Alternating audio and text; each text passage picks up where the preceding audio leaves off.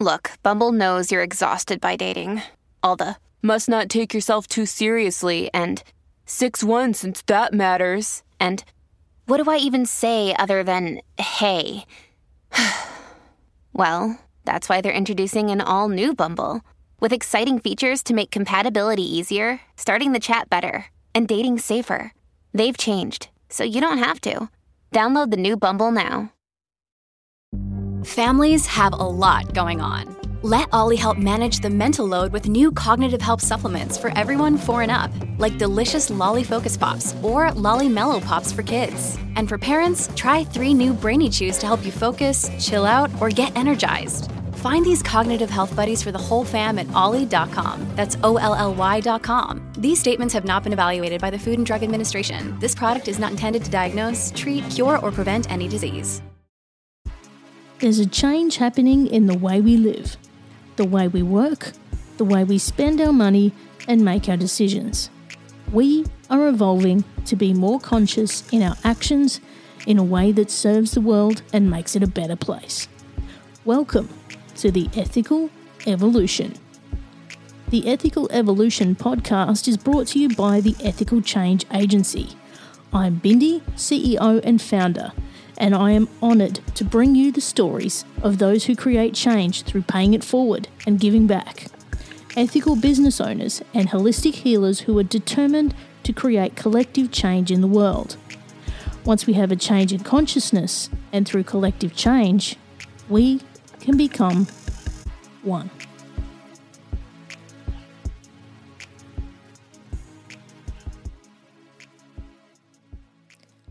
My next guest requested to be on the show, and in reflection, there's no coincidence here that we were destined to meet. The Reverend Dr. Marcia Ledford is a practical theologian and Episcopal priest native to Detroit, Michigan. She worked as a civil rights attorney for over 30 years prior to her ordination. She encourages progressive Christians to exercise their First Amendment guarantees, calling for a more compassionate approach to our social crises in discrimination, exploitation, and equality. Marcia also fought for the civil rights of those in the LGBTIQ community as an openly lesbian woman.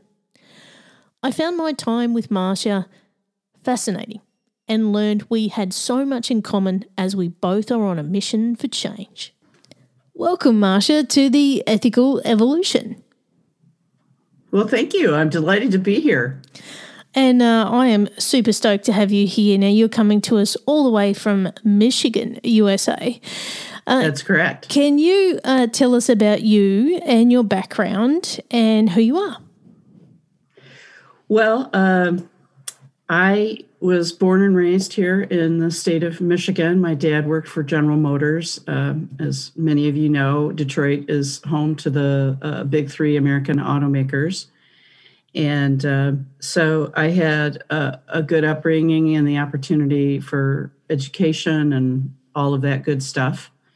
Um, I met my wife of nearly 40 years at college and we came out at a time when it was not easy. And so I took that experience and I wove it into my law practice. So I was representing the Detroit area LGBT community uh, back in the day when it wasn't cool. Um, and I was telling Bindi before the show, it allowed me to develop what's called in Christian theology the wounded healer. Mm. In other words, you take your adversity and you find a way to be a healing presence somewhere else.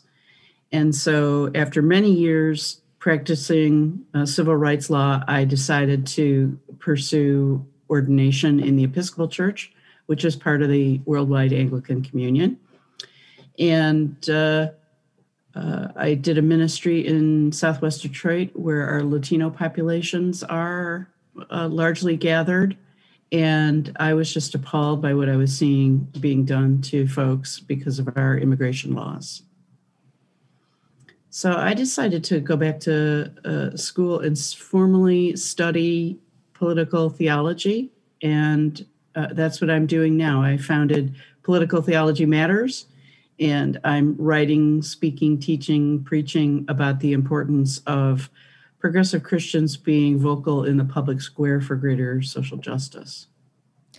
So and there um, you have it. yeah, and uh, you know, as we were saying off air, like um, you know, uh, you, are a bit of a unicorn like me. Uh, you know, uh, we we do a bit of everything, and yeah. um, you know, you and I uh, have so much in common, which we've just learnt. Um, obviously, uh, I'm not a doctor. I'm not a reverend. I'm, I haven't worked in law, but um, you know, I, I also have come out gay. Twenty five years ago.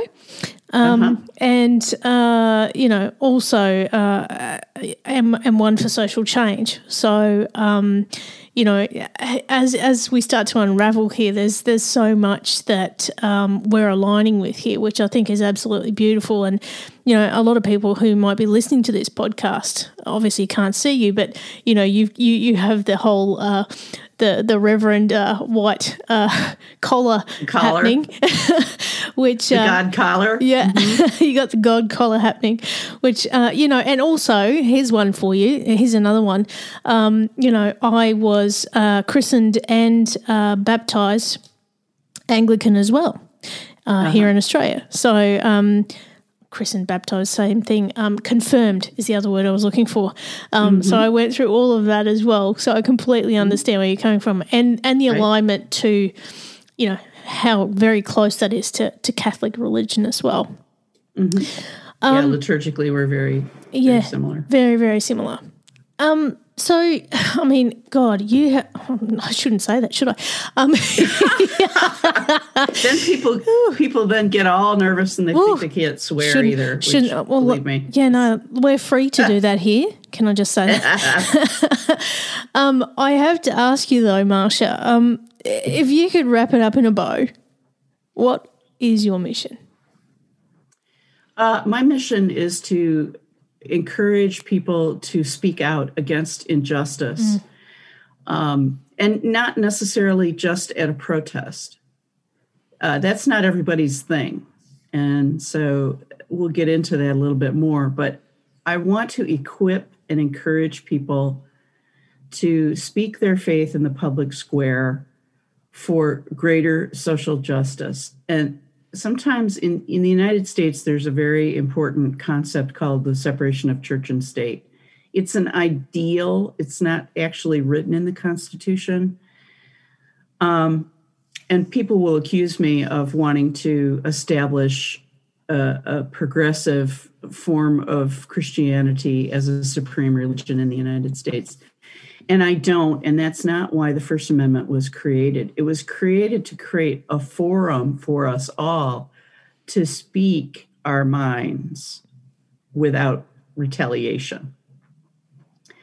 Because in Europe and whatnot, you know, there was a time when you spoke against the king and got your tongue cut out. So mm. the First Amendment was like nothing the world had really ever seen before. And it gave us a platform for all of us to get involved, not just one or two voices, which we have a little bit of a problem with that right now in the United States. Yeah.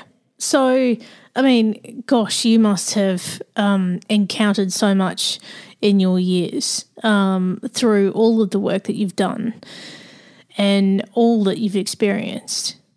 Can you tell us about some of the people that you've helped along the way? Oh, my.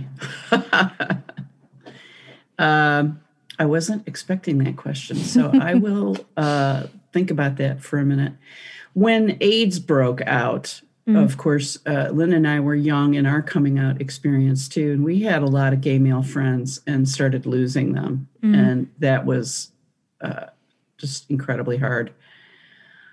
Um, I had a friend, Todd, who was also a young attorney in his mid 20s, and we lost him. And he was so talented and just fabulous. And it was just, it was just heartrending. Mm.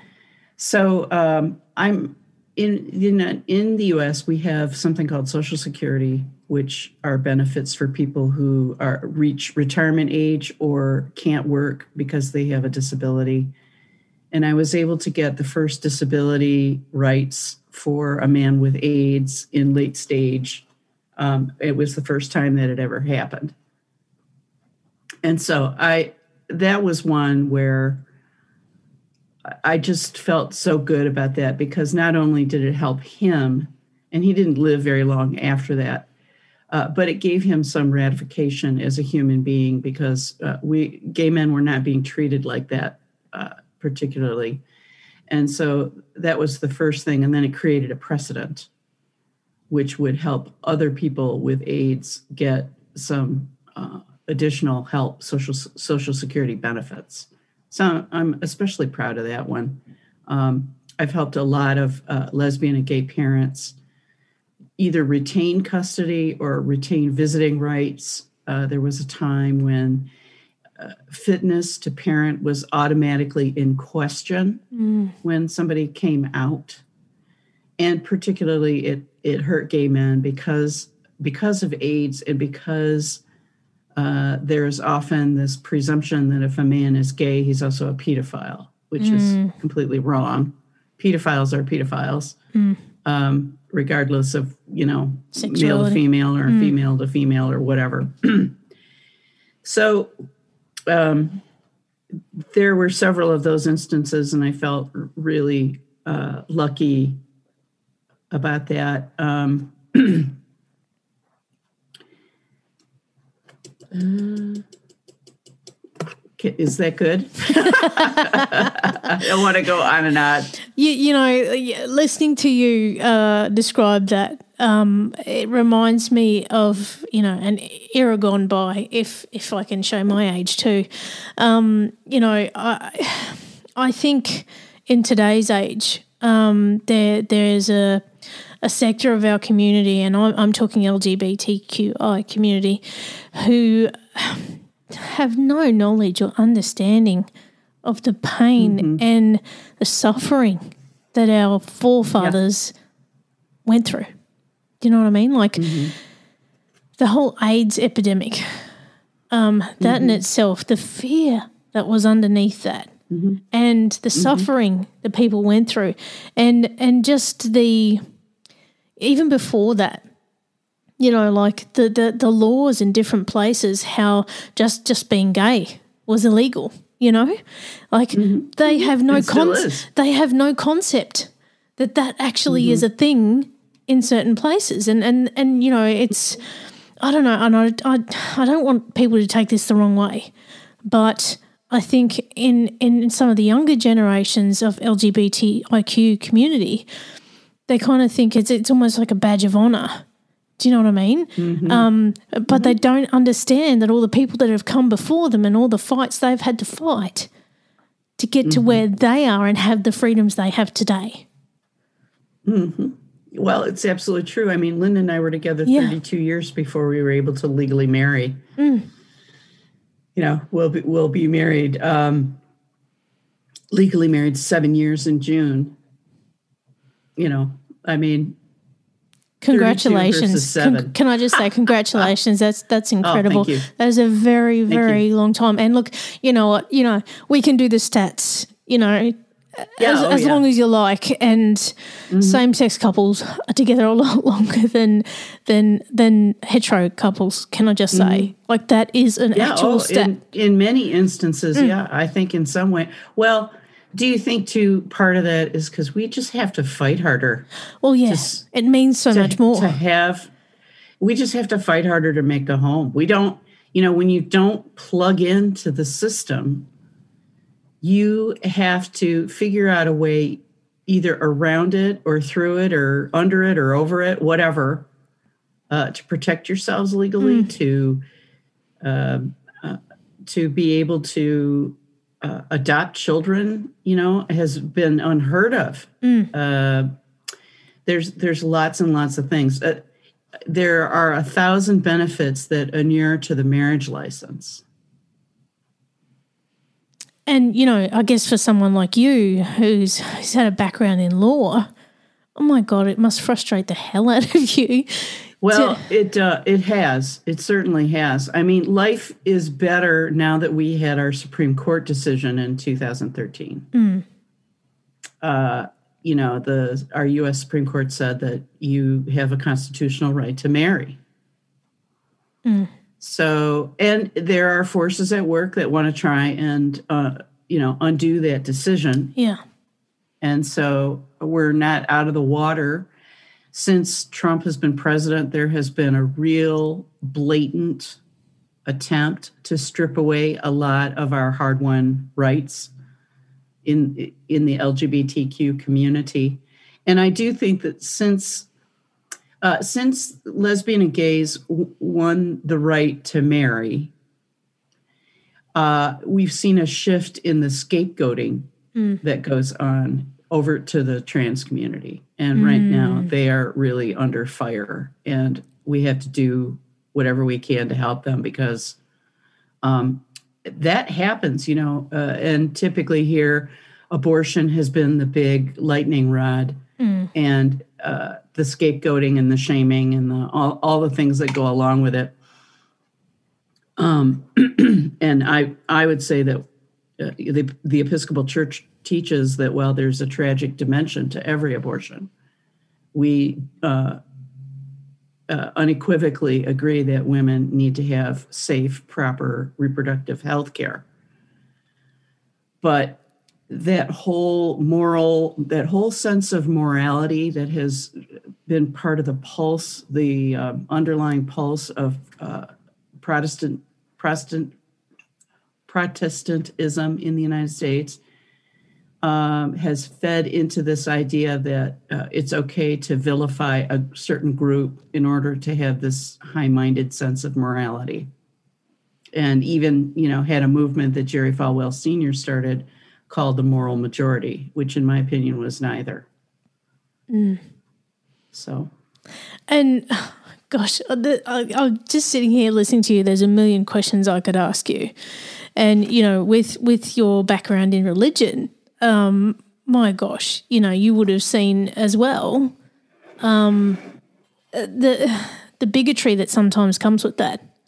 You know, Oh. the the the, the Yes. beliefs that are enforced upon people that are not their own. right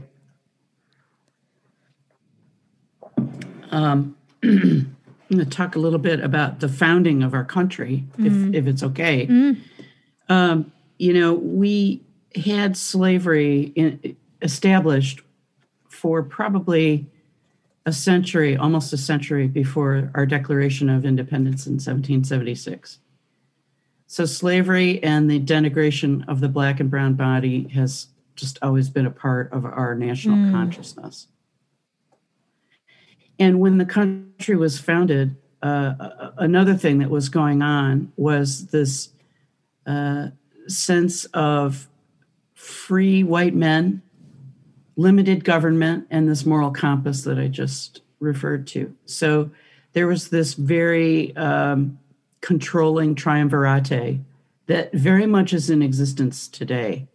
And I would say, particularly within people who support Trump, uh, this idea of white uh, superiority, white privilege, um, getting the government out of regulating um, uh, or preventing discrimination, except, of course, where a woman's choice uh, is involved. To, um, and then this idea that somehow the moral compass fell in the hands of this group of folks who are overwhelmingly evangelical Protestants today. Uh, and they are allowed to dictate uh, what's right and wrong in the country, what's what's ethical, and that's a that's a real problem. We have a lot of work to do to educate and uh, eradicate these attitudes because they're they're hurting us. Um, it, Yeah. it could kill our democracy if we don't get it under control. And look, look, Marcia, I don't know, I don't know how you feel about this, but it really, I don't know, fires me up that a, a government or um, a voting public can make a decision about whether you and I could marry or whether a woman can make a choice about uh, her own pregnancy. How do you feel about that? Like here, we went through um, a public vote on whether same sex people could marry. Um, how do you feel about the public or the government making that decision for you? Well, uh, you know, I ask any heterosexual person to put him or herself in our shoes and and think about how on the day we had a, a covenant, a life covenant ceremony in 1992, and uh, the papers got a hold of it, and uh, it was under the auspices of our bishop in Southeast Michigan. Uh, he knew about it, and he said, "Yeah, you can do it." uh, and the papers got a hold of it, and it was a circus. Uh, the church where it was going to happen was getting threats. Our guests were being threat, uh, threatened. Um, we ended up uh, reviving an old church tradition of a pew card because uh, in older churches the pews are numbered, and so we issued pew cards with numbers on them. And if you didn't have a card, you you weren't getting the, going to get in the door Yeah. and the Triangle Foundation, um, which is a, a, a um, LGBTQ plus rights group here, uh, hired bodyguards for us. They were the two biggest men I've ever seen in my life. the one guy stood and just literally fla- framed the door, except that his head went above. uh, anyway, so imagine having to do that f- for your wedding. That's incredible.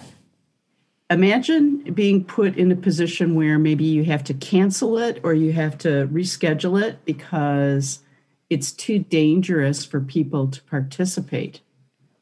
So we eventually um, put it out in the news that we changed the date, time, and venue, which we didn't. Uh, and it, it worked out fine. We were going to cancel, and Linda's dad said to us, Don't let them chase you around. Let people decide for themselves if they want to come.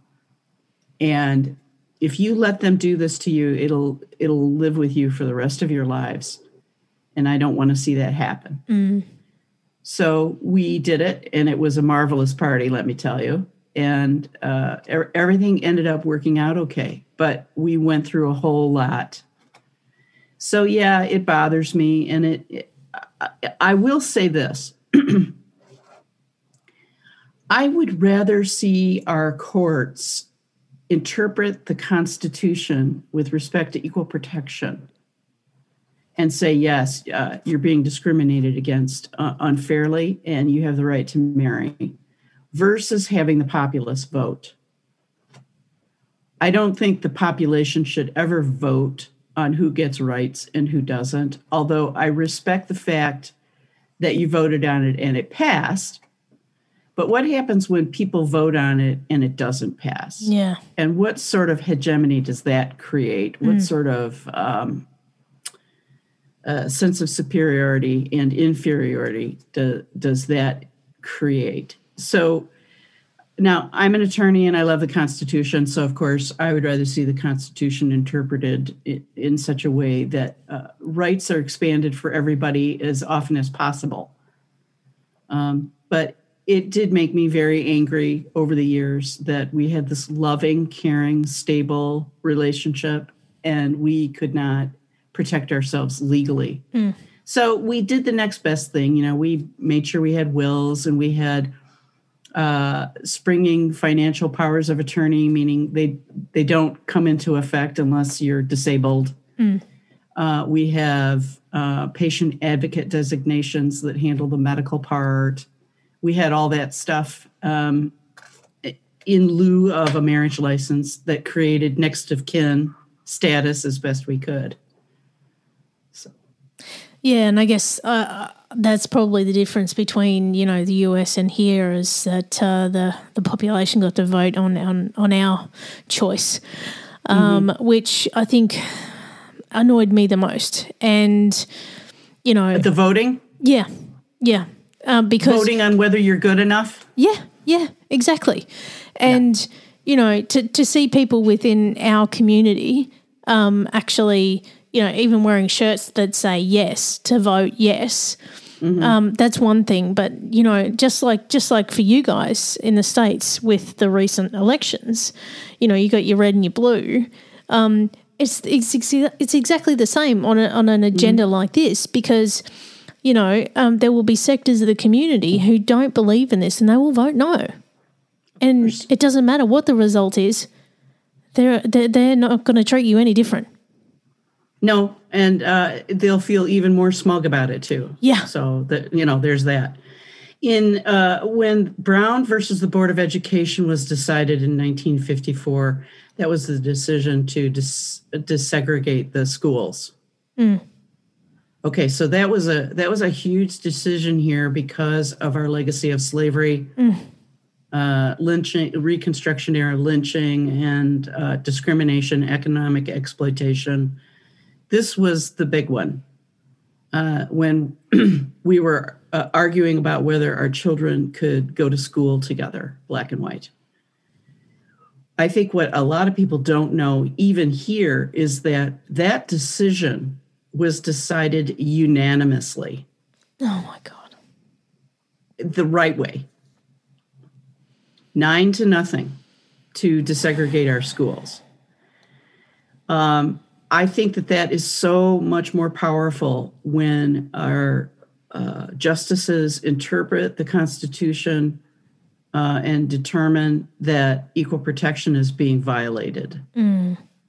because they are supposed to be neutral and independent magistrates, if you were. They're supposed to look at the law, the face of the law, and not whether their pastor or somebody else is uh, telling people every week that, you know, LGBT people are the devil's minions. Um, we have to have some sense of neutrality and um, you know evaluate what's really going on without all of these other factors coming into play. And that's what happens when you have a referendum on an issue like this. Mm. So i don't think civil rights should ever be voted on they always should be constitutionally interpreted and identified Oh my gosh, I absolutely agree with you on that. Like, you know, I've been at the the, the brunt end of that one, so uh, yeah, I could course. I could not yeah. not agree more. It has a, it infantilizes mm. LGBT people too. Like yeah. we, you know, we can't uh, make these decisions for ourselves, which is ridiculous. Mm. And yeah. you know, whilst I saw a lot of people um, around me who you know identified as LGBTIQ. Um, celebrating the result, which in the end was marginally a yes, um, I wasn't celebrating because I mm-hmm. I felt I like I, mm-hmm. I felt like I still had no say. Do you know what I mean? Like, mm-hmm. yeah. So uh, it, it, it, felt wrong for me. Yeah. Mm-hmm. Yeah. And I, I understand. Yeah. Anyway, I'm not going to harp on about that one anymore.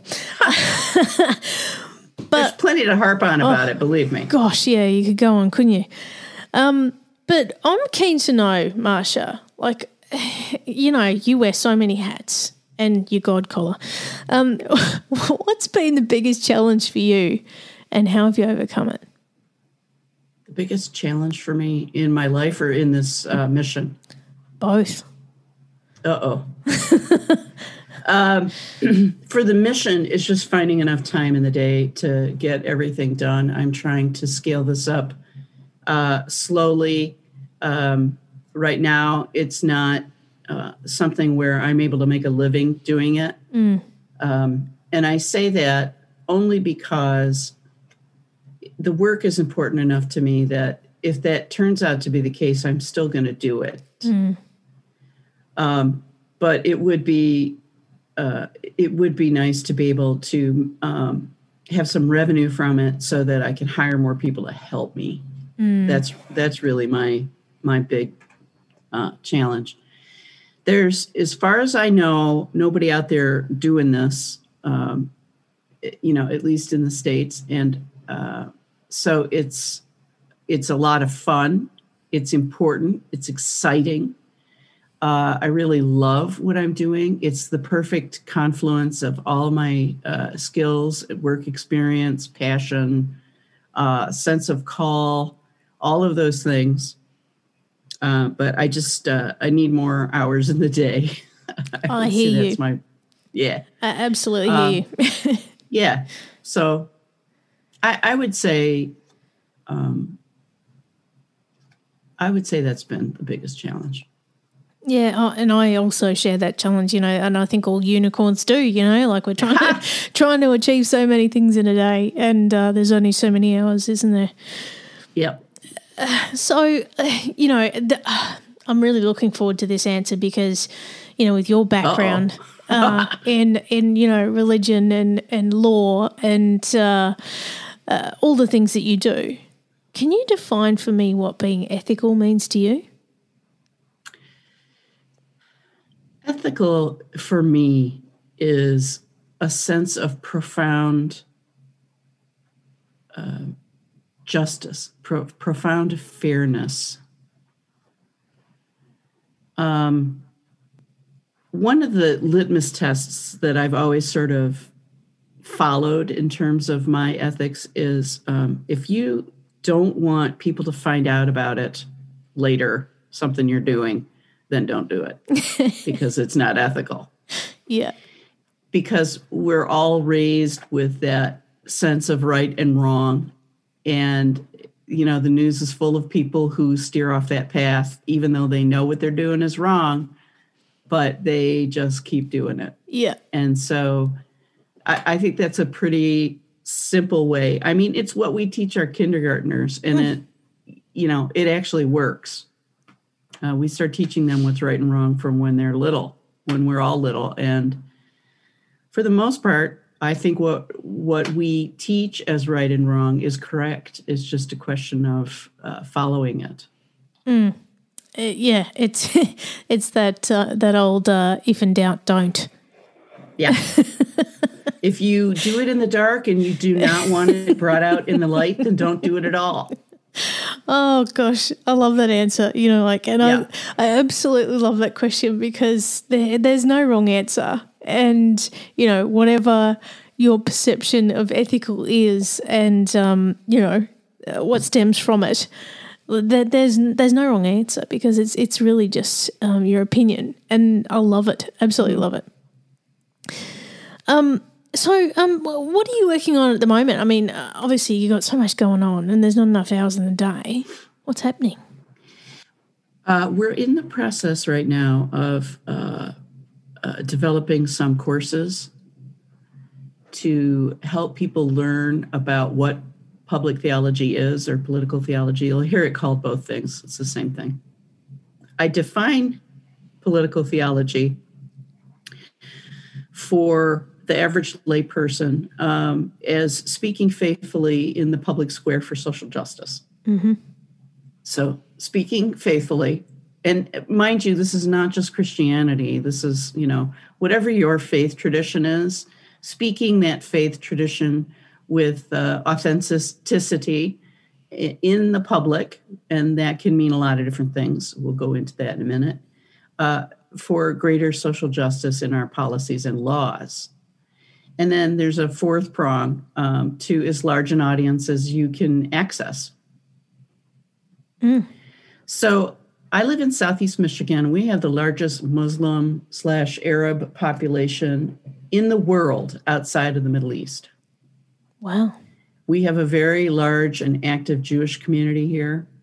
And so the Abrahamic faiths, Abraham, Sarah, and Hagar, are very present and very active here. And so I would be doing the them a disservice if I didn't, you know, include them in my mission. And of course, uh, we have a lot of commonality from the Old Testament. So um, we also have Jains and Hindus and Sikhs and you know Buddhists. You name it, we've got it here in Southeast Michigan. So it's the world's religions all have some form of the golden rule that we call in Christianity, called do unto others as you would have them do unto you. Um, and we can use that as a foundation. Uh, We can build coalitions just on that alone. Um, hum, uh, you know, that's uh, humanism is uh, basically the embodiment of just taking care of each other, respecting each other.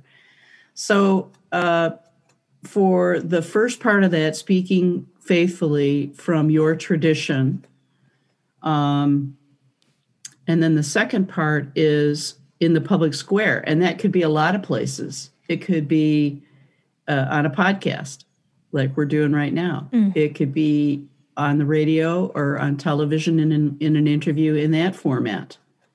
It could be speaking at the local park.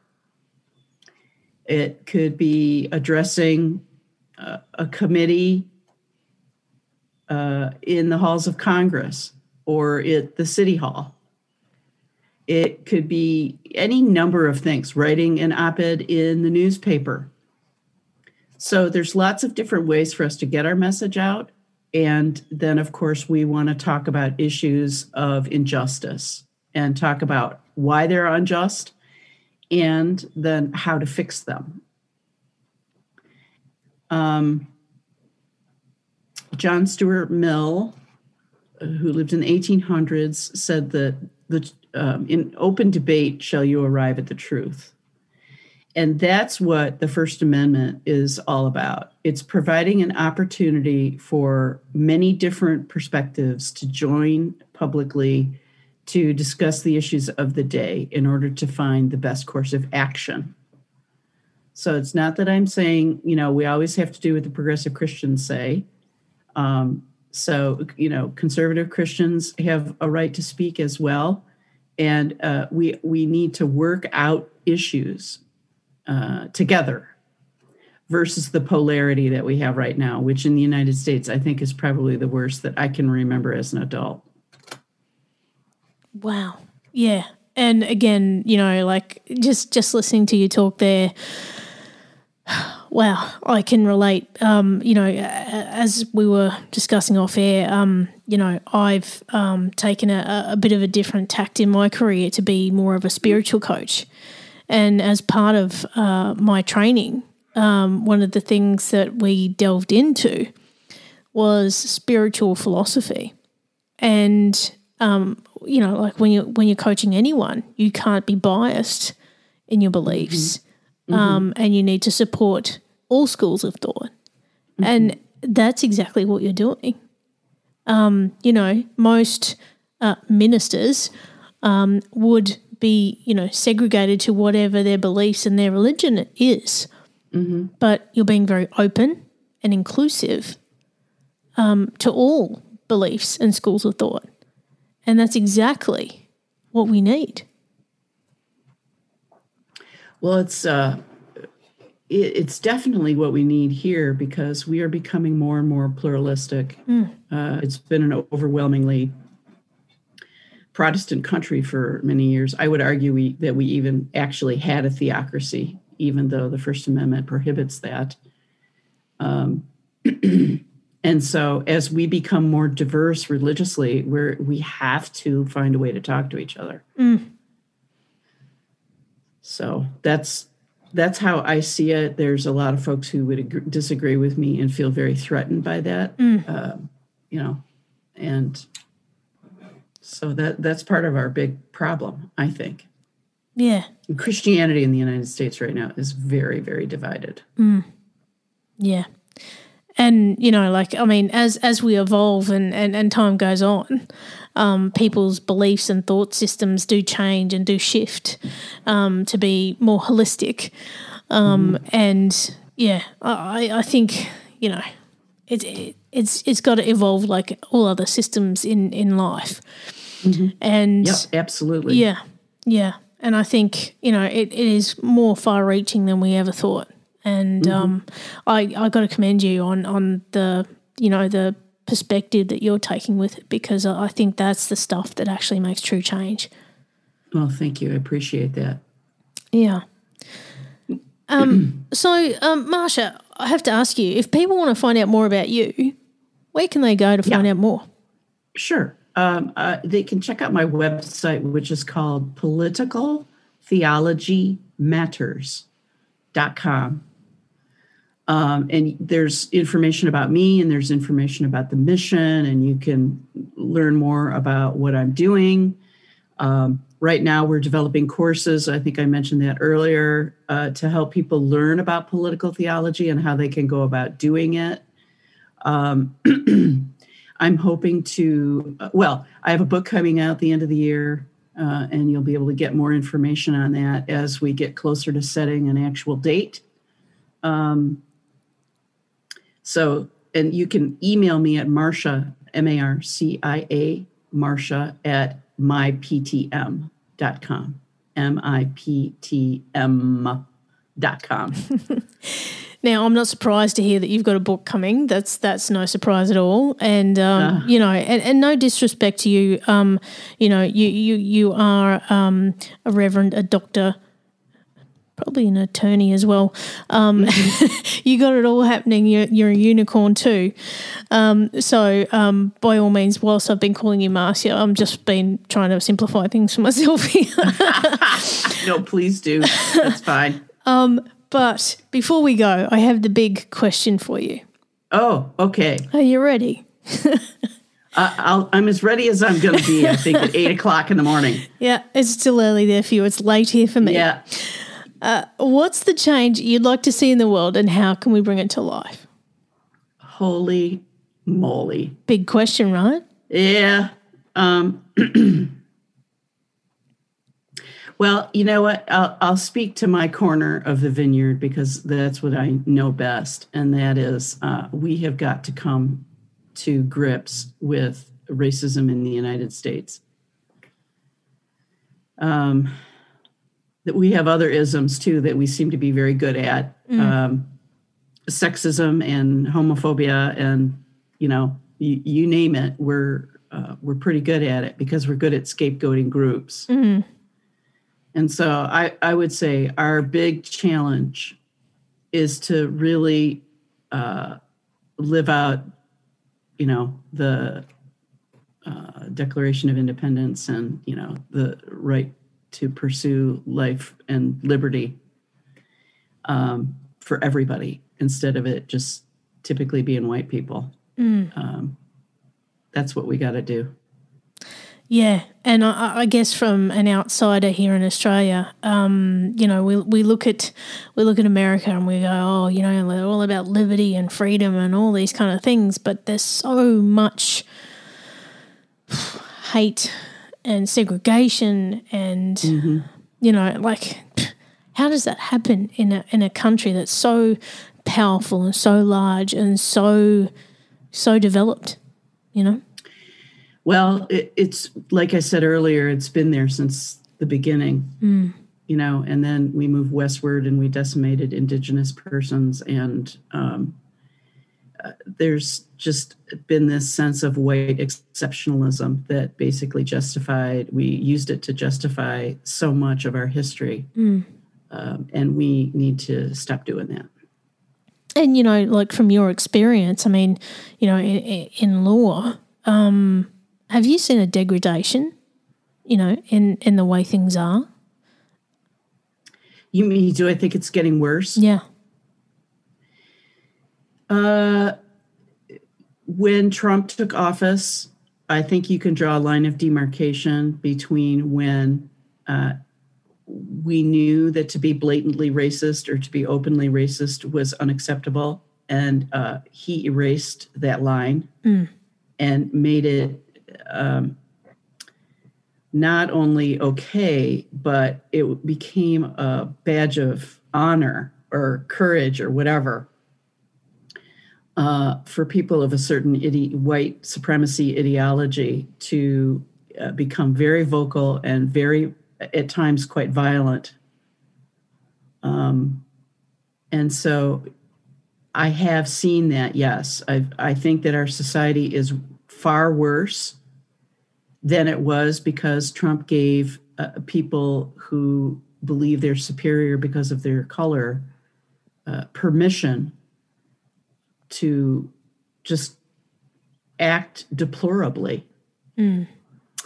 Um, I think people ask me, and this is kind of the way they phrase it, they, you know, have we jumped the constitutional guardrails here? Yeah.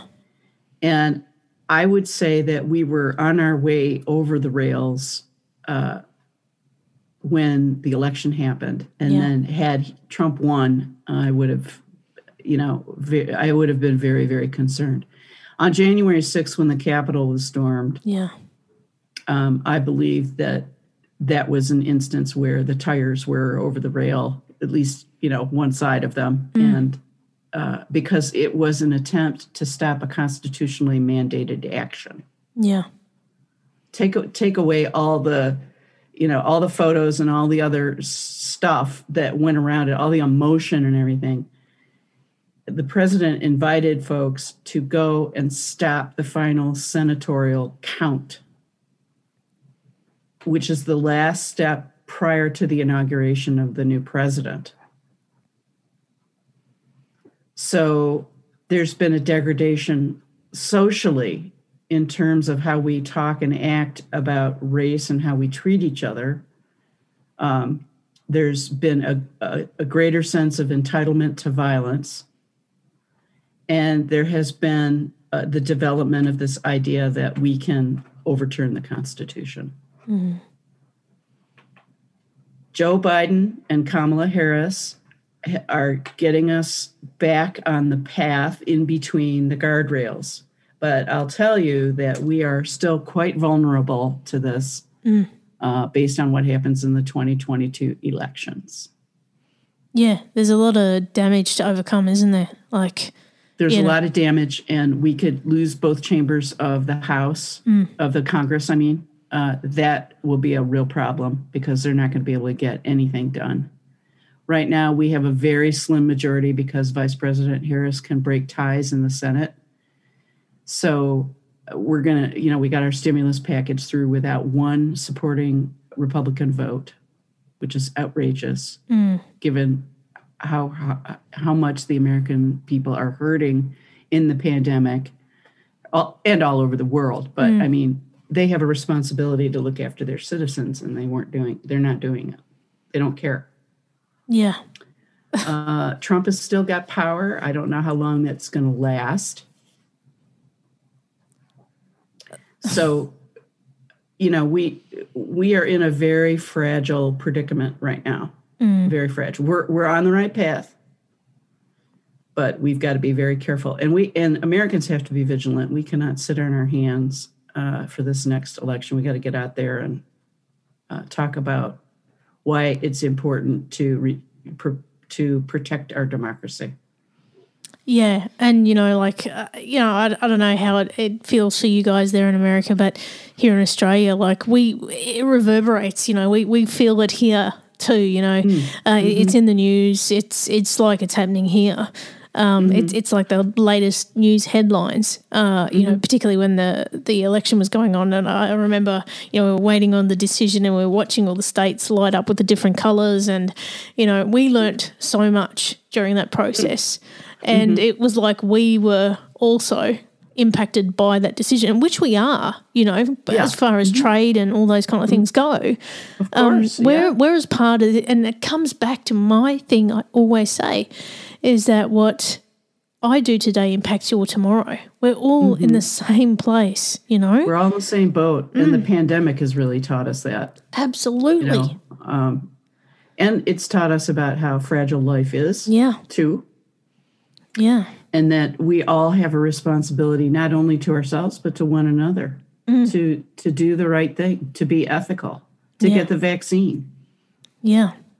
Well, I've got to ask you, Marcia, have you had your jab yet? Yeah, I've had the first one, and I get the uh, the second one on Friday. Right. Well, So I, I've blocked the weekend off in case I you feel sick.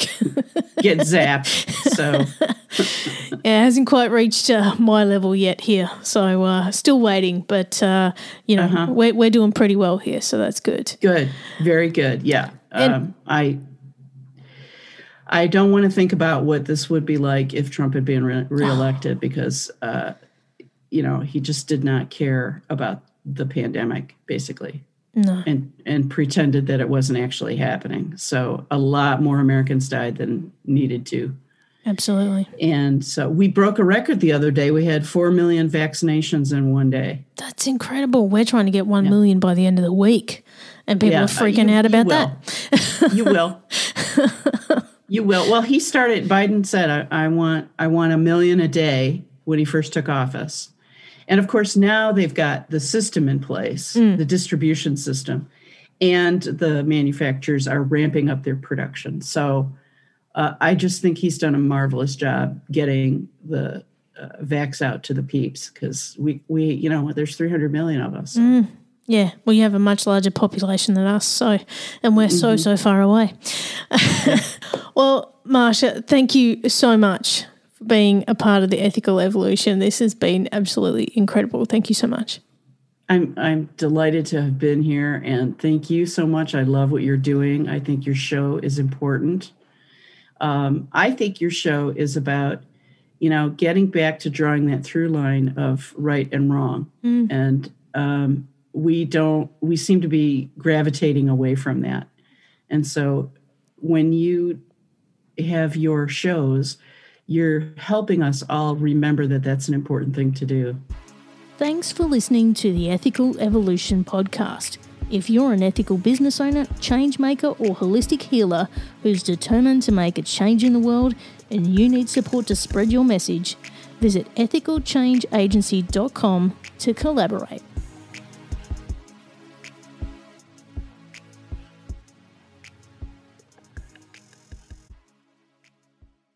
Welcome to Ringside with Ray and Prince. My name is Ray Leonard Jr. Oh, no, that's just my dad. My name is Prince Daniels Jr. Daniels again with a big home touchdown. On this show, we come to humanize athletes, entertainers, business executives. We're going to see what makes them tick. Tuesdays, 10 a.m. Pacific time on Spotify, Apple, Amazon, and wherever you get your podcasts. We'll see you there. Peace and power. Electricast. Today is working for me. Do you believe that for yourself? Hey, I'm Pastor Julie, and I want to empower you through encouragement. Inviting you to my podcast, Big Truth Encouragement, where I unpack living a faith filled life. I created my podcast for the ladies, but gentlemen, you'll gain something too. So I invite you to listen to Big Truth Encouragement on Electricast and any platform where you listen to your podcast. Electricast.